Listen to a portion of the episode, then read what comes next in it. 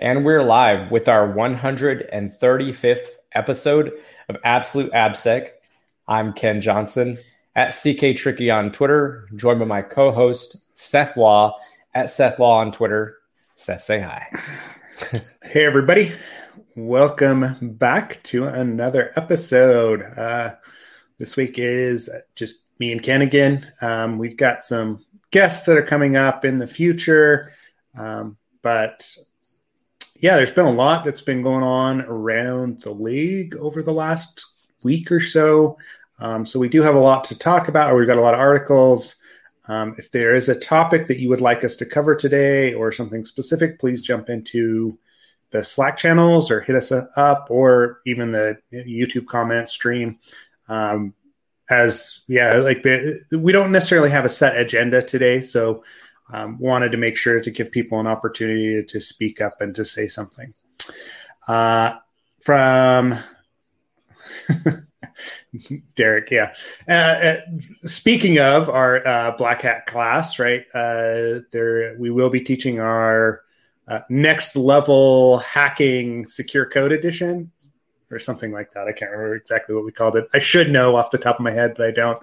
Um, it's a it's a modified version of Seth and Ken's Excellent Adventures in Code Review, and um, teaches you how to do secure code review. Right, the mechanics that Ken and I use on a daily basis.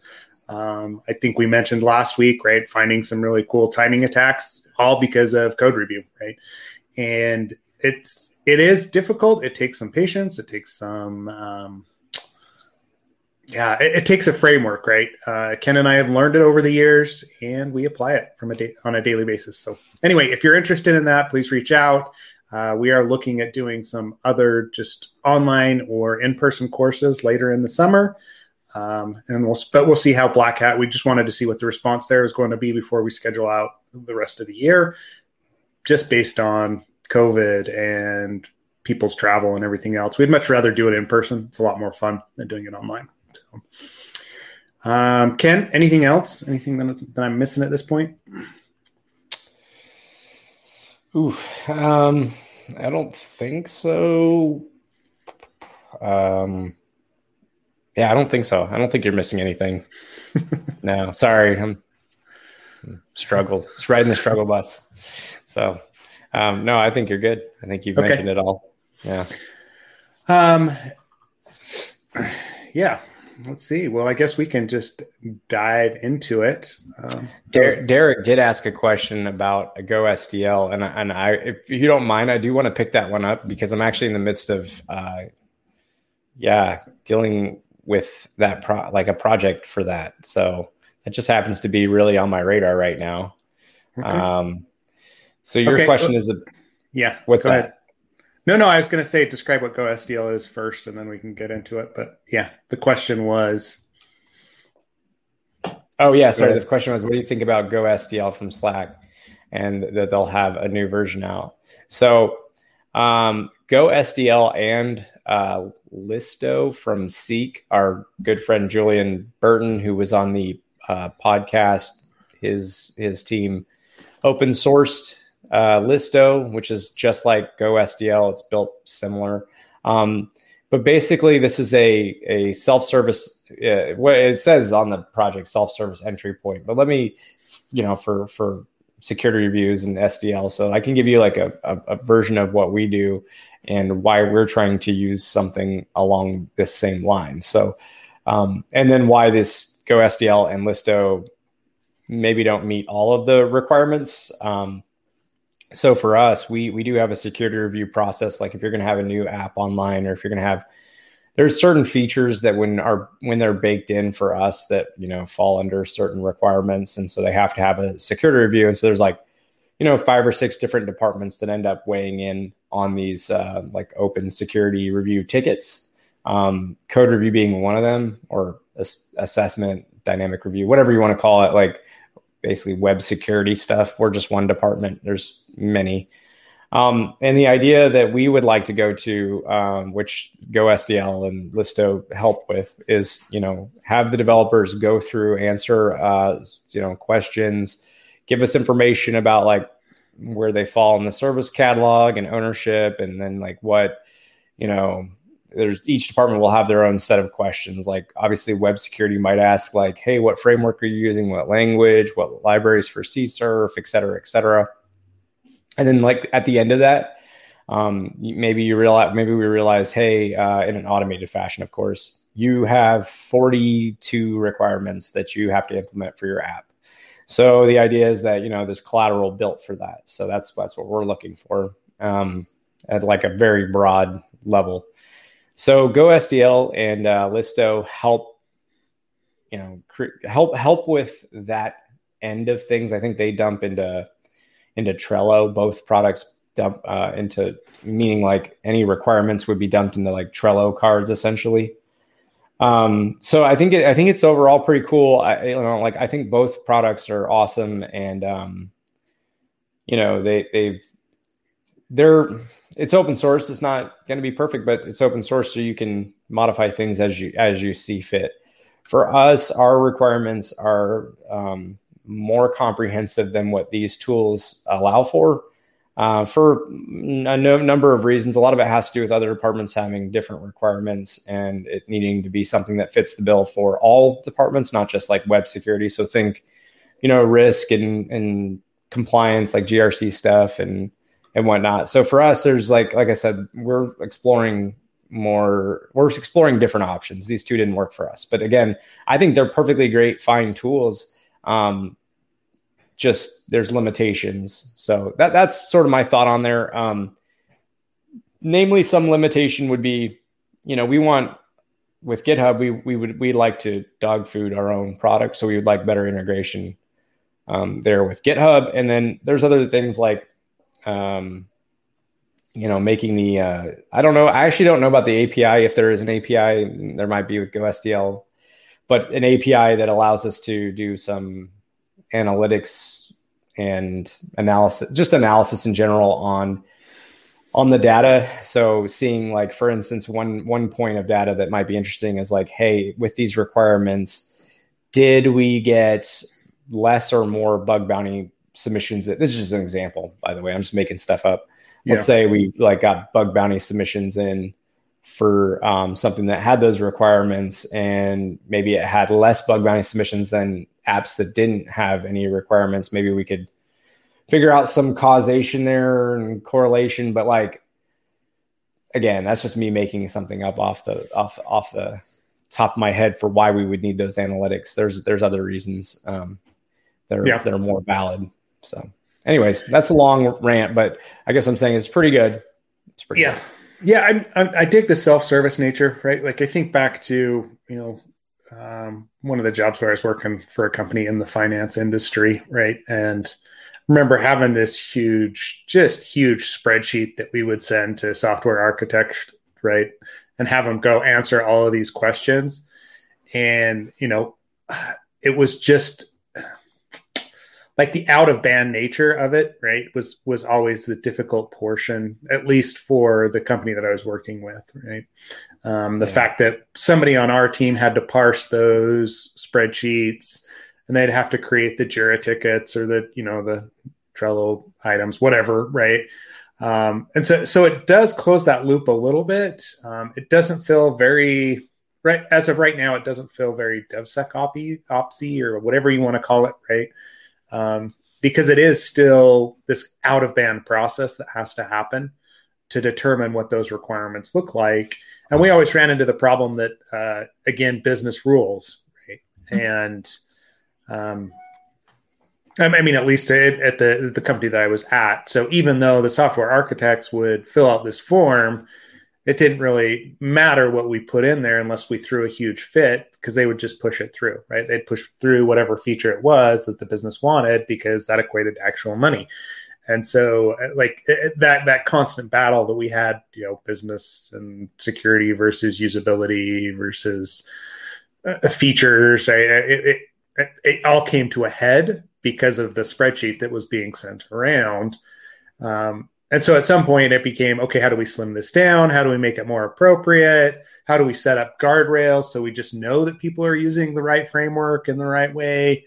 Um, I don't know. I, I mean, so it like are those some of the issues that you're running into it into those with Ken, or is it just more of the the GitHubby style of things that you're looking for? Yeah, no, it's actually exactly that. So like we we used to have a much longer list of questions and so we parsed that down. We being all five or six departments whatever it is i think it's five departments we've parsed our questions down to the absolute minimum necessary questions and then based off of their answers we will follow up with additional questions. There's a couple problems though like the sla like so assume you have a sla right of like three days to respond to one of these. Um, yeah, that's pretty hard to meet. And also, like, let's say, so it's, so it's, let's just start there. It's dependent on a person to actually like pick up the new request and see that it's there and then like go through. And now you also have to, as a human being, go through and see, like, okay, based off of these answers, what are the next questions I should be asking? Right. And then it just goes on from there. Like, for instance, we, um, maybe we'll open up a review because we decide this is something we should do a code review on all right well then in there we now have to go through and figure out like manually which requirements seem applicable to your app and then dump in like a markdown of checklist items and then have to walk through with the devs you know each i'm boring myself talking about it. I mean this is like it's terrible. Like it's it's not fun and it's it's it doesn't make any sense and it's very human response intensive. So yep. what like honestly i'm putting myself to sleep talking about it. So it's like what what would be more appropriate is based off of your answer. You know like if you ever set up a google form you can set up like okay if they said no to this don't even ask the next six questions. If they said yes to it ask another question. If that question's yes then like or depending on the answer then do something else. Go to another flow. Ask additional questions. And that's what we really need essentially is the same kind of logic. Now there's a lot more requirements than just that but that's essentially what it comes down to is like we've got some initial questions. Each department we need to make it less person intensive um, not make people wait a whole lot of time to get a response from each department. And then of course the follow-on questions and all that. Instead just do it. When you start that flow by the time you're done you have your action items. You have you know exactly what needs to happen. No human being had to respond um, to, to, get going. And that's where we're trying to go is truly self-surface whereas it's very like very people intense. And it's just that's just yeah, prone to errors, prone to laggy response times. So the products themselves are great and that can be built upon.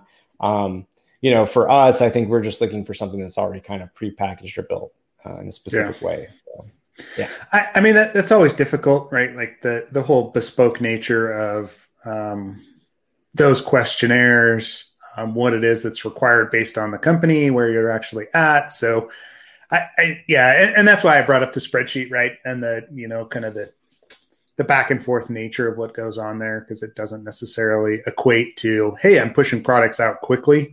Um, it's just it's a difficult problem to solve, right? Um, so so while I, I do see people using GoSDL and see and Listo, right? It's it's typically in that I don't know. I like I I, I'd be interested to hear where people actually use it, like in what phases of the SDLC and what their responses have been um, for rolling that out and how effective it, it, it is.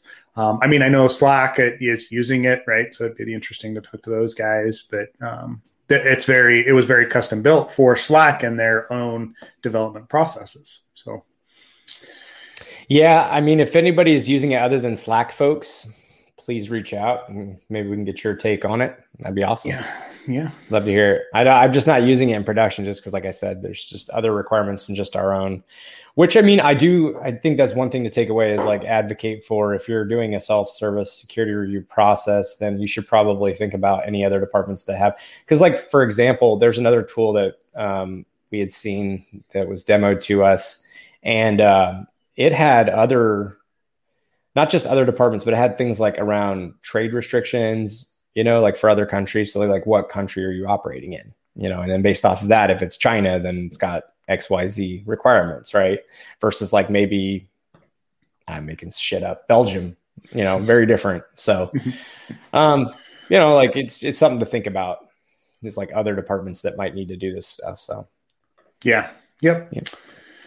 Cool. Um, CSV Postman API. I like that. I like Larry's. Uh, uh, make it rain tickets. Yeah, make it rain tickets. I like it. I do think that GoSDL plugs into Jira, but yeah. yeah. that's the long and short of that. Yeah, I'd yeah. be curious to see if anyone's using it in prod. Yeah, I, I mean that integration is pretty. Uh, I, I, mean, I, I almost view it as a necessity nowadays. You've got to be able to talk to wherever the issues, like the developer issues, reside um, in order to get stuff fixed. Right? You really want to affect security. You've got to be plugged into that into that phase. I mean, that's one of the things that we always talk about from a like an external perspective as a third party. Um, we give we give teams the option for us to actually insert our findings directly into Jira, right, or into a you know an issue tracker, because it it makes life easier for them. You know, they're not getting a PDF report that then they have to parse out. We already understand that that's how developers that are working, right? That's their workflow. They're not going to want to look at a PDF. They're not going to want to open a PDF, even if it's attached to an issue, uh, to figure out what's going on, because it just takes them out of the flow. I mean, it's the same thing when we do code review, right? Anything that takes us out of the flow is bad, um, and it just makes know. more work. I it's fax not? developers. No, I fax them. you fax them? I fax them my them web nice inspect, my web inspect results, usually around three thousand to four thousand pages long. Um, it takes a while, but you know, fax is how business gets done these days, Seth. All right. Get up with the times, man. Get get up with the times. New facsimile tech. New facsimile. It's all the rage. no, yeah, you're right. I mean, nobody wants to read a, a, fucking 56 page PDF. And by the way, we're we're both like Seth's Seth's exhausted. I've been sick all weekend, so we're in a we're in a mood today. So so just beware. Yeah. yeah. I don't, but dude, but I think about it, right? Like I think about those reports that we wrote for that large retailer that we worked with, right? When we initially started working together. Oh. How much of that was just cut and paste directly out of a, you know, a source okay, a source code analysis tool, like a, you know, a static analysis tool and I'm like, I, I, I, can't figure out how useful those actually were because we'd get the same app back a year later, and they'd they'd have solved like two of the five thousand different endpoints that we had listed in a, in a finding, and yeah, yeah. So we we have done that, right? Like learn from our mistakes. It, it's it's not super useful to send out a you know a thousand page report, especially when you want a developer to do something.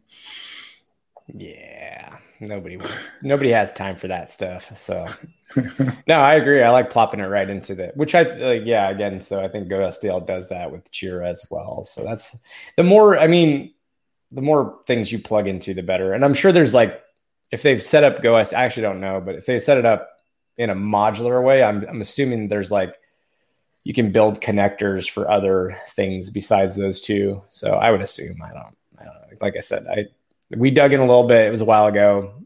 I would be curious about the new version though. Um, well, I'm not seeing a new version yet, right? Like, because it's all still that same PHP code that was written two to three years ago, right? Um, that's up on their GitHub instance anyway, unless I'm looking in the wrong spot. But I'm pretty sure this is the this is the host for it. Yeah. Uh, but yeah, it does. I mean, it talks directly to Jira. I'd be interested to see what they're doing with it. Um, you and I are both not fans of PHP, so I like that's all. And honestly, that's that was a huge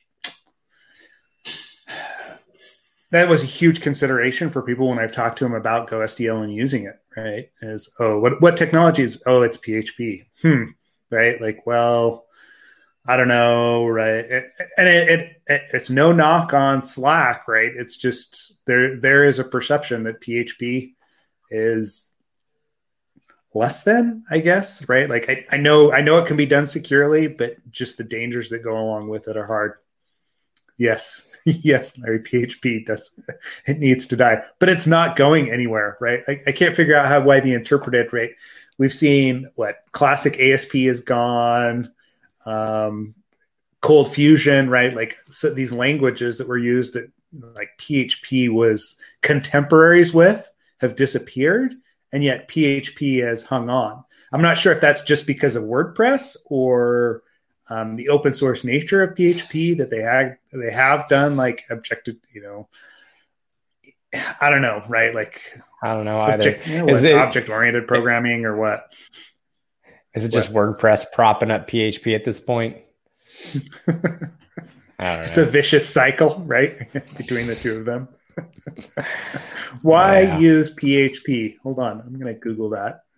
yeah, but I feel like that every time someone's like, because uh, just because I'm I've done so much work in the Ruby space, people seem to people ask the same question. The the three people that know me tend to think that you know like that's that's like my it's my bread and butter or something. Like that's what I just all I do is Ruby. So you know I get the same kind of crap for using and I'm like I don't even I haven't written in Ruby in a while like I don't even know but yeah I mean I think it, well I mean GitHub's monolith is still in, in Ruby so there's probably that too but uh yeah, I get the same amount of like hate for or not hate, but like, why are you using that for Ruby as PHP these days? I feel like it's people are treating it more like that as well, which probably segues into our bundler for yeah. our part two of the bundler drama saga dependency confusion stuff. Yeah. Well and i, I mean honestly this this goes to I, and i know that languages like come and go in popularity right? Like that's you and i've been around long enough. We understand that. We see that happen all the time. I mean it, i think it was it was what nathan hamiel that first like started giving you crap about uh, about ruby. Um it, even though like if we go back 11 right? years ago 12 years ago. Yeah i know. Because well and it was because we like we started to use it for what? The web exploitation framework right? Yeah because it was days, because that's yeah, what uh what's his bucket was yeah was using for metasploit right? And so we're like oh yeah there's some modern features. The meta programming is pretty cool. It makes it really easy for plugins and everything else. Yeah. Um so people realize that yeah. that Metasploit was originally Perl too. I don't know if people realize that there was a rewrite to Ruby. It used to be all like Perl. six. Yeah. Perl six is out. Come on. Yeah. Yeah. And then they went with the Ruby route. And and like I don't know also if people realize the reason they well, there's a lot of reasons you could could could go the Ruby route. But like the reason for the Ruby route, it was the whole idea of at runtime it being able to just like basically load modules dynamically, being able to because it ha- because it has the ability to write code on the fly. It's pretty useful when you're dealing, especially with like a CLI prompt where you're um, you're doing things like entering in a command and hitting tab, right? Something as simple as that. That's actually not. That seems simple. Like I put in you like set payload and then some options, right? And you could do SE tab and or S tab and it'll like you know auto complete and all that stuff. People don't even realize like how difficult that act. Wow, what is that GIF? that is distracting on our Slack. Sorry. Uh, anyways, uh, that's hilarious. Uh, I'm gonna try to unsee that. Um, Jabba the Hutt GIF.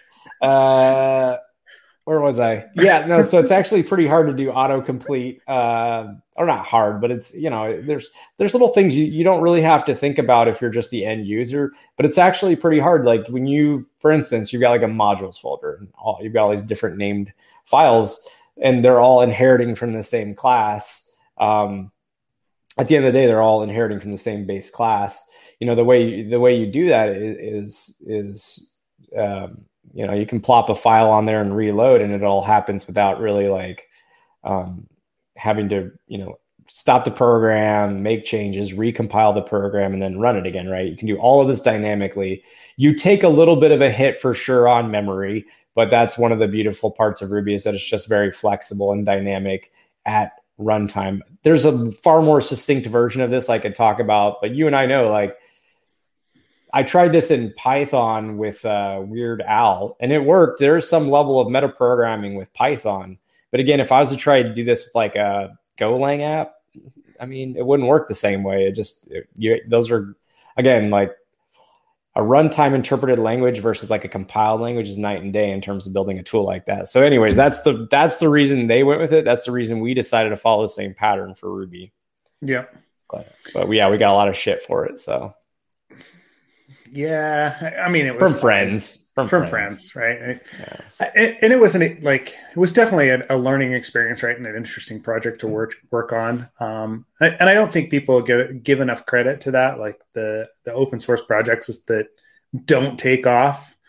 Um, like I, I, mean, GitHub's littered with them, right? We all know that. Uh, you know, how many of the projects that are out there, you know, have less than what five stars or whatever um, that are experiments by whoever.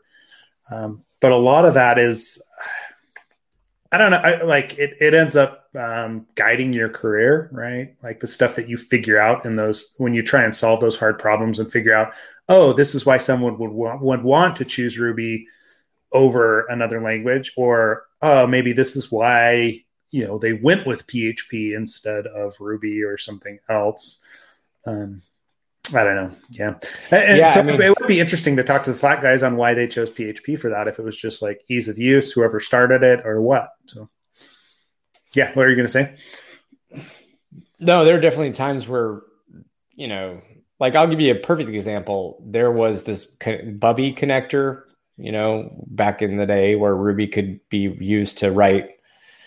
Um, essentially, it's JRuby, um, yeah. Java Ruby. Um, but anyways, like it was, it was essentially a connector where Ruby code could be used in the JVM, converted to the like Java JVM bytecode, and um, all that means is that I could write pretty much Ruby stuff and Ruby syntax, but importing like Java libraries and doing things that connect and allow me to basically control burp through Ruby scripts. so there was a lot of work done. It was really cool conceptually. At the end of the day, though, uh, I found it was much easier to just write Java code and just write Java uh, burp plugins um, in Java. And I think I have some videos still out there from when we used to do setcasts um, yeah. of like doing Python, Ruby, and Java um, extensions for burp but again like yeah there's definitely times where it just doesn't make sense and i think that's one of those times where writing java as much as i'm not a fan of writing a lot of java was a lot easier yeah i mean you won't hear me say that very often about java that's a lot easier but that was one of those times where it definitely was so well it's i mean it's all the target right like it's it's all the the task that you're trying to accomplish you know how mm-hmm. fast mm-hmm. can you get something out can you get it done built in a secure manner and you know if I don't know, the more com- complexity that you introduce into some of those functions, into some of those some of those programs, the more likelihood there is for failure, for security issues, for you know the list goes on and on. So at some point, it it just makes more sense to dive in, just like the original developers did. Um, and that, I mean that's another point that we always bring up in the course, right? Is hey, you're looking at code that was developed using Visual Studio use Visual Studio to look at that code, right?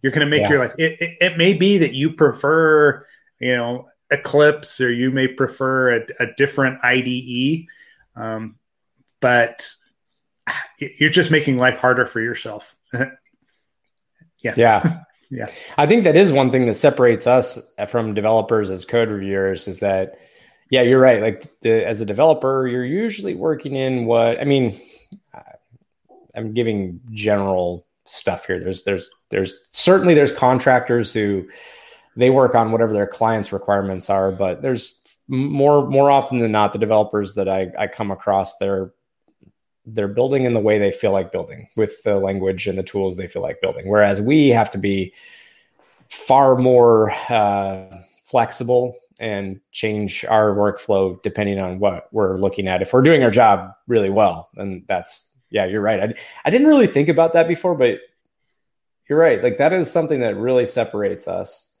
Yeah. Yeah.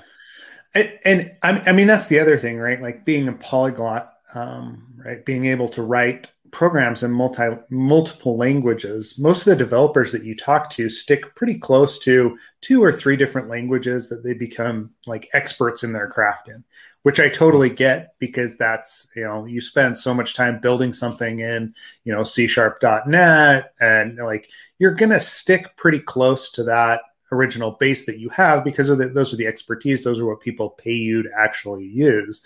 Um, but the way that we come into it and having to review all of these different code bases, um, I end up thinking a lot more in um, abstract terms about code than I do about the nuances themselves and I have to dive into documentation so often to figure out where problems exist.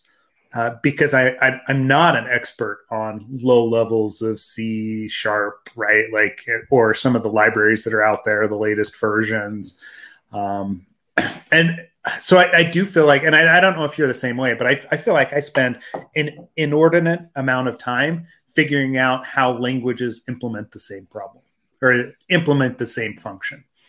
Um, yeah, that definitely does happen where sometimes it's like a stupid iterator on like an array and you're like, oh crap, I remember this kind of in this language, but like what's the and you know, like the, the, I'm saying iteration, but there's so many things you can do to optimize an iteration in terms of slicing out certain parts that you want, uh, how you want to order those items, how, what you want to do with them. Do you want to build a new like hash or array? You know, like for instance, in Ruby, there's like inject and select on arrays, and those are really helpful yep. operators. There's not a there's maybe not like a great analogous function in other some other languages. So it's like um, it does take a long time. I've gotten asked uh, this is funny because I've gotten asked this question a bunch, um, which is, okay, I want to learn, you know, like I'm, I'm learning AppSec. I want to get better. Like how, how do I, do I go for, um, breadth or do I go for depth? So meaning, do I, do I want to learn a little bit about each language, kind of what you're talking about, or do I want to go in deep dive? for me, I found that by deep diving into one language first and learning all the intricacies and all the little options and writing a bunch of code and doing it in that one language first was like the for me the best way because then it was very easy. It's like um yeah, I mean it's like learning any language, right? Once you've once you've as especially as an adult learned a second language, then it's easier to start to pick up like how to learn other languages. And I feel like with coding, that's really the case for me. When I learned really in depth one language, it was easy to pick up the syntax and the little changes and little things that change between languages. But mm-hmm. if you understand the underlying concepts really, really well, then it's just so easy to pick up like additional languages. And yeah, it might take yeah. you a while. Like you said, you might have to look at the documentation, but you, you get the idea of it. You understand the data structures and all that, and like code structure. Yep. Yeah, I, I mean, I always go back to this, right? Because um, when I, I mean, when when I and, and I know you don't have a CS degree, right? But like when I did my computer science courses, um, at the time I was already working, right, like as an administrator and programmer, um, and it was it was one of those things where I was like, I don't know if I'm really ever going to use this, right? Uh, you know, I'm learning about different algorithms, red black trees, and um, like the security courses that they had were ridiculous, right? But um, like all the different algorithms, data structures, and everything else. But what I found over the course of the career of my career is being able to speak that language and understand what developers are talking about. I mean, and, and I know you've done this through different ways, right? You've built code, you've you know, you've taken the time to learn these things in a different way. Um, but being able to understand what the developers are talking about and parsing what's going on in different code pushes and everything else is extremely useful, even if it, it it's not security related. Um, if yeah. only of them, and you can you can talk you know talk the talk. You may not be able to implement a red black tree, right? But if you understand the basic concepts of that, it's going to help you know later in life just to be able to relate what a developer's going through so that they're comfortable coming to you when they do have a security problem that needs that needs addressing. Oh yeah. Yeah for sure. Yeah no totally. Yeah. I'm um i've sat at the table with many developers at different development conferences. I feel like that's been the kind of the fun way to connect like you said um and to learn more because like i do think you should be a programming centric person if you're doing code reviews obviously. It's helpful to go to developer conferences and learn. And i've said it many times at the table and you know just sort of like felt like um, at least i understood what was going on right if i didn't have that background uh, it'd be pretty pretty and that's the weird thing is i've definitely come across professionals in our in the appsec space who have never really learned any of this. That you know they they mm-hmm. stayed on the dynamic side purposefully. Um, I don't. I've never really asked why. Um, but I have definitely met AppSec professionals who are not uh, heavy code reviewers. You know, um, they run well, Dast tools and yeah. a lot of dynamic stuff. Yeah. and I, I feel that's limiting because you don't really understand the other side of it. But and I don't know how your remediation can be super specific, but yeah, it, you know, for some people that works.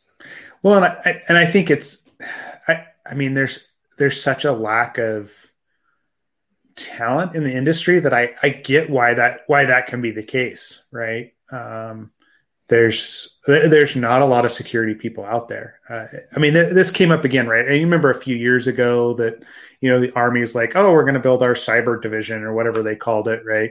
We're going to mm-hmm. hire, mm-hmm. you know, thirty thousand, you know, cybersecurity professionals, and all of us are looking around, going, uh, you realize that you realize that the industry has like, you know maybe you know what I mean? Like it's extremely small, and especially as you get into these different niches, like there's just not that many people out there. You may be able to train up a, a whole bunch, right? Because you've got army recruits. But but I look at that that most recent, and this this wasn't even on our list to talk about, but I guess we're going to go there. So that yeah. uh, recent like cybersecurity um, push from the White House, right? And this is the same issue that they're going to run into is yeah, it's great that you want to do all this stuff, but the industry is small. There's a lack of professionals that are out there. When we push people in too quickly, that's when mistakes are made. Um, and this all goes back to the pipeline issue, which is its own bag of crap that went on with that, right? But um, the I like I just don't I, I don't see the education possibilities that are out there. Yes, there's more there's more security programs um, that exists nowadays, right? People can get into the industry through multiple different forms, um, but we've also specialized in 5,000 different uh, different segments, right? You've got people that are really good at ICS systems or IoT. You've got application security, network security, right? Like it's it's not like everyone that comes into the industry is going to be a generalist that can go and solve a problem, you know, as the general public sees it. And so if anything, I think the job, uh, like the demand for jobs, is still outpacing the the people coming into the field. Right? It, I, unless you see it differently, I, I mean, you're you're hiring people no. more than I am, so you you understand what that's like. We're doubling the headcount at GitHub security department, and I can and I've been a part of that effort pretty heavily. It's why you don't you haven't heard much from me during the day for the last month and a half. Um, is that I've I've spent a lot of time trying to on uh, find folks, um, and been on those interviews, and it's been very very um,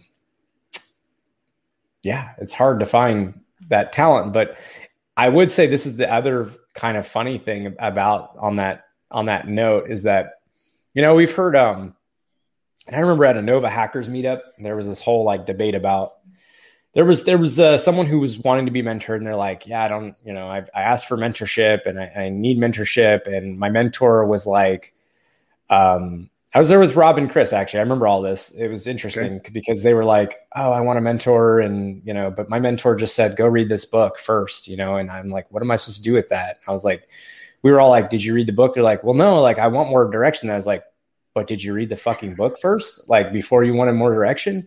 So there was this whole debate back and forth about mentor expectations versus mentorship expectations and all that stuff right? Okay so fast forward i've definitely had more than a handful of people come to me you know especially since i started at github to say this sounds like a really great field. I'm interested. You know i'm already i'm in college. I'm you know doing whatever. Like i'm already in the it field. I want to go this direction.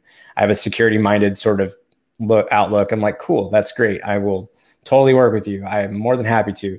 Without fail man every single person that i gave resources to i gave them a roadmap they went cri- crickets all of them because the roadmap really? is hard. Yeah and i was like it's going to take a few years. Yeah for sure. This is all the things you have to learn if you really want to get good at this. This is like where you start and here's I, i've done this for like i said more than a handful of people and every time it's the same thing it's all fired up and then it's crickets and i feel like there is this you know immediate satisfaction and gratification that folks are looking for um, I think also people see like cybersecurity. It's like this hot thing. It's on all the ads on the radio and all of this stuff. And then you you break it down and you're like, oh yeah, it's actually a lot of it's a lot of fundamental knowledge that you first have to have before you get to the cool part, before you get to the hacking part. Um, yeah, and so for whatever reason, like I said, that's that's been something that's been hard to find people with the follow through to, to to, to grind on those sort of uh, um, topics. So, yeah, I, I, I mean, I, yeah, I get it, right? Like it's it's a difficult proposition to actually get in to the level that we need to be at um, to actually help help out, right? It, it's one thing to go and do bug bounties, you know, to find little things, and and, and like I, I'm super glad that there's that resource available nowadays to push people towards. Um, but it's also like I, I, mean you only get paid for the stuff that you find um, and it, it, almost rewards uh, you know this this narrow focus on single classes of bugs that you can mm-hmm. find across you know across multiple places to maximize your income right? as opposed to hey you know you're going to go and you're going to learn about a whole software so you know uh, the whole sdlc from an application security perspective, how software is implemented, where the flaws exist, um, and why they why that why they're actually there. It doesn't mean that the bug bounty researchers don't go to that level at times, but uh, I mean honestly, right? Like in your GitHub program, you know, what is the number of top performers that or top researchers that you have that find those super cool bugs? It's it's a handful, isn't it? I wouldn't say it's mm-hmm. hundreds. No, it's a handful. Yeah, yeah I would agree. And, and, and I mean the same thing is going to be for people that are getting into the industry. Um, yeah. so it's yeah, I, I, I mean it's a difficult a difficult prospect. I, and yeah, I don't know, man. I just we keep putting resources out there like that. That's just it. Trying to get you know keep beginners um, and and new people to the industry giving them the resources to be able to learn and to keep improving themselves. It, you know, the the the people that are here and that we talk to on a daily basis, they're the ones that are constantly, you know, constantly churning, looking at new data, new vulnerabilities, exploits, new approaches. They're pulling in stuff from research, from bug bounty, from developers. Um, but getting into the industry, that can be overwhelming, right? Um, mm. And, and th- this is what we always, well, I, I mean, this is what we've been talking about, right? Is there are there's so many people trying to get into the industry. You've got this new policy from the White House. You've got, you know, every company is looking for application or network security people. Um, if you have a new approach to explaining an old vulnerability, go ahead and put it out because it could speak to someone and light a fire under them because your understanding of it is going to be different than somebody else's. The diversity in the in the industry is what makes it strong. Um, if we only have OWASP that defines all the vulnerabilities, um, we're missing out on everything that could come in from other sources, right? Yep. Did you want yeah. to talk about what you're thinking about putting together as a resource? Speaking of resources and all of this, uh, uh, um, for, or do you want to hold yes, off on that? Let's surprise? let's hold let's let's hold off on that until we have at least you know a little bit that we've put together. Okay. Um, Ken, I, Ken, and I are you know are looking to turn Absolute AppSec into more of a resource as well, right? Not just the podcast, um, but you know, give you useful things. Yeah, give you useful things that you can use, a place that you can point at to reference vulnerabilities and other things. So um, uh, the first kind of big release that we have is in the works right now. Um, and yeah, but once we do push it out, then what, you know, I'd rather have something than, you know, turn it into vaporware. Mm. Right. Yeah. Well, just, yeah, we'll, we won't tease it out then. Yeah. Did you want to, uh, did you want to, uh, mention, uh, our friends at Kenna Security, that cool news? Oh yeah. Yeah. Those of you that didn't hear, um, Jen, uh, Kenna and our friend uh, Jerry Gamblin, who's been on the podcast, you know, multiple times. Um, they were acquired, or they they're there's the intent has been put out that Cisco is acquiring Kenna.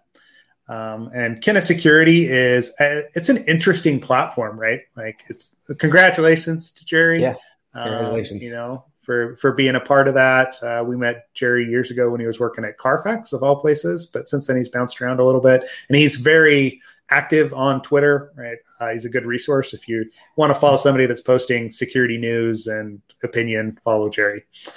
Jer- um, Jerry is just constantly doing stuff. Period. Yeah, like I don't think there's Kevin Cody and Jerry Gamblin might be the two. They they make me feel lazy. Put it that yeah. way. Here, I'll, I'll post this. Uh, Jerry, yeah, I'm pretty sure it's just Jerry Gamblin, isn't it? On Twitter, Jay Gamblin, Jay Gamblin, Jay Gamblin. Yeah, that's it. Yeah. Um, but uh, like Kenna is an interesting, an interesting solve, right? Um, if you haven't looked at them before, you should. You should go look and see what they're doing. I mean, they're basically taking vulnerabilities and then classifying them for uh, work based on how they're used and what exploits actually work against them.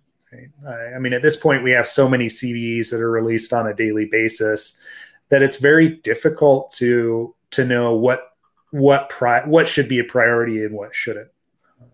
Mm. I mean, if you've ever helped someone, even just look at like their uh, third party code that they're pulling in and the vulnerabilities that exist there from snyk or dependency check or dependabot, right? Like what should actually be solved and um, what isn't really an issue.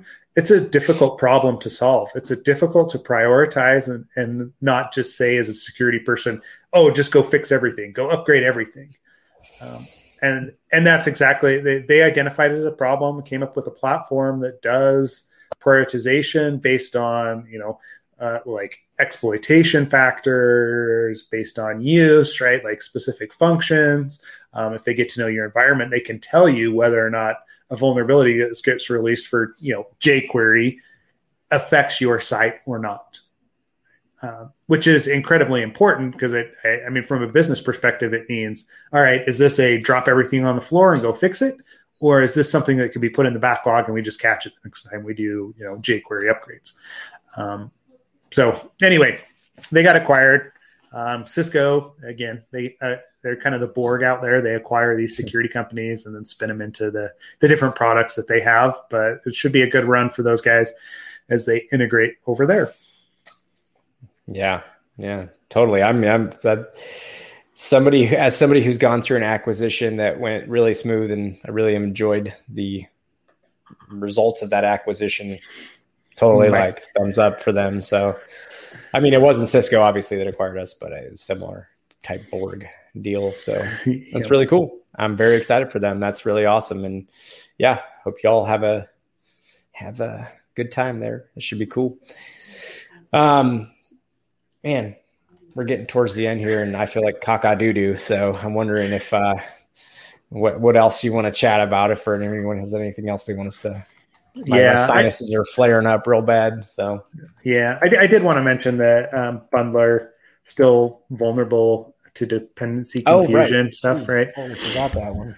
Yeah, and I, I mean, well, part of the reason this interesting. one, yeah, part of the reason this popped up as well, um, like if you look in that uh, White House order or whatever it is, they talk about enhancing software supply chain security, right? Like that's one of the things that's actually in the order is right. you know how do you how do we make sure that the software supply chain is secure? Um, and then it comes out that like the tools that we use to keep it secure yeah you know they're not necessarily secure in and of themselves. So good luck with that right? Like uh, yeah. apparently we're just security nihilists today right? You can't get into the industry. You can't solve anything. That's you know channeling my inner stefan. No yeah like um I'm trying to pull up that. I had that. What's weird? Oh, I had it pulled up on another computer because I was like, why do I not have that article in front of me? Yeah, but like, um, is what's interesting is just the fact that like their documentation, and let me pull it up and like show real quick. Um, okay. Yeah, just because it's like, this is funny. It's not funny, like it's just interesting. So, um, all right, let me share this screen uh, if I can figure out how to use a computer today. Boom. All right. It should be visible in a second here. All right. Yep. So, yeah. So what's just pretty interesting is like um, they show.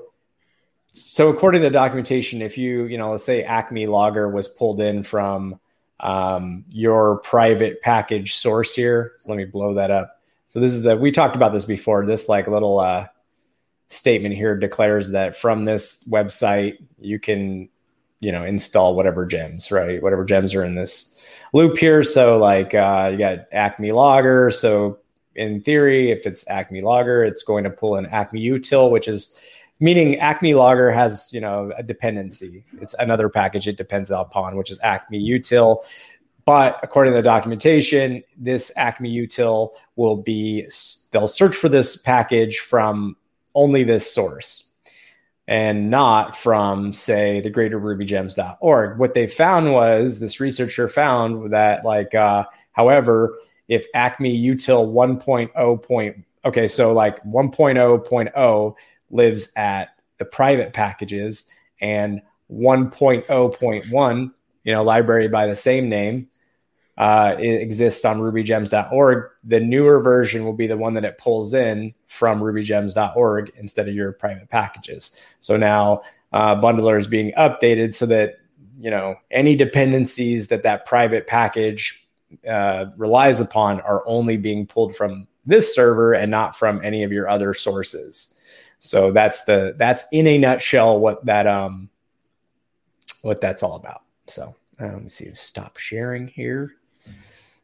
Does that adequately describe it? I feel kind yeah. of dumb today, so hopefully that. No, no, it does, right? Like, it, and yeah, it's. I, I mean, it makes sense. You look at it from a code perspective, and you're like, oh, I, you know, we we see these versions that are out there, and yeah, yeah, I don't know, right? Like, it, I mean, it's more something that you've got to be aware of at this point. Um, so you know what versions you're running. You probably want to lock to specific versions that are in those repositories as you yeah, as you can. And I think that's what it says in that in that article as well. Yeah. Um, but yeah. unless you're aware of it, it just makes sense that it's going to pull until it finds, right? And it's going to pull the latest version because you didn't you didn't specify. Yeah, I mean, I didn't even mention that. You're right. Like if I you saw the line where it says gem acme logger, so if you if you can actually add an additional operator with like a squiggly line and an arrow and um, put a version in it and it'll say like okay cool this is the version you're locked to um, in the gem file. The reason i say that is like there's a there is a gem file that lock that also you can it's sort of like a frozen all of these packages are at this version. That's what the dot lock just like a package dot lock for a node. But anyways you're right. You can point to the exact uh, version too and that would be um, helpful. So, yeah, I don't know if you need to do that for. I guess yeah, I guess you'd be doing that for the dependency as well.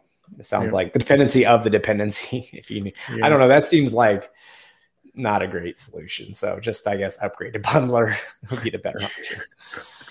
well, yeah, and that's yeah, yeah. Well, but that's just it. Uh, the, those implicit dependencies are the ones that the that are the problem, right? Like that's one of the options is what they're saying there is oh explicitly provide source for each dependency, right? Like so actually do a source list gem for that dependency because then it won't go out to rubygems.org to pull anything or right like publicly register all your gems but the second that you forget one right I, yeah i don't know i think there's going to be a lot more research on dependency confusion and package managers. Uh, I mean, there's been a lot of focus the last, like this year, um, but it's going to, it, it's going to be an area of research for a long time um, because of uh, because of the nature of all these these platforms that we have. Um, and it also like it also it makes me wonder, right? We started talking about PHP and Go SDL, um, and it, you know, I start to think about PHP dependencies as well. Uh, Don't because that. that's that, that, that's another mess, and I, like there hasn't been as much focus because I don't think there's that same sort of centralized repository, or it's not as mature, or it's not as yeah, whatever, right? Like it's PHP. So anyway, um, good luck solving that. I guess is the is the main you know the main takeaway there is it's it's not going to be easy. Cool. But I do think that's about everything that we've got for today, Ken. I, I know you're you're filling it, so um, we yeah. can go ahead and call it for today. And um, yeah, we will I'm be surprised I got this far, man. yeah, we we will be back next week, right? Um, please jump into our Slack channel if you've got questions or you want to keep the conversation going. Ken and I are there. And you know, otherwise, we'll just see everybody online. Hit us up on Twitter and Slack. Yeah, actually, also, if there are any requests for guests, I'm working on scheduling more guests for the summer. So um, I have my list, but if you have anyone you'd really like to see come on the show again, or again, show the show period, uh, the podcast, let me know. let Seth know. You can do that through the Slack DMs, or you can do absoluteappsec at gmail.com. Again, that's absoluteappsec at gmail.com if you have any guests that you'd like to see. So, yeah, that's all I have. Cool. All right.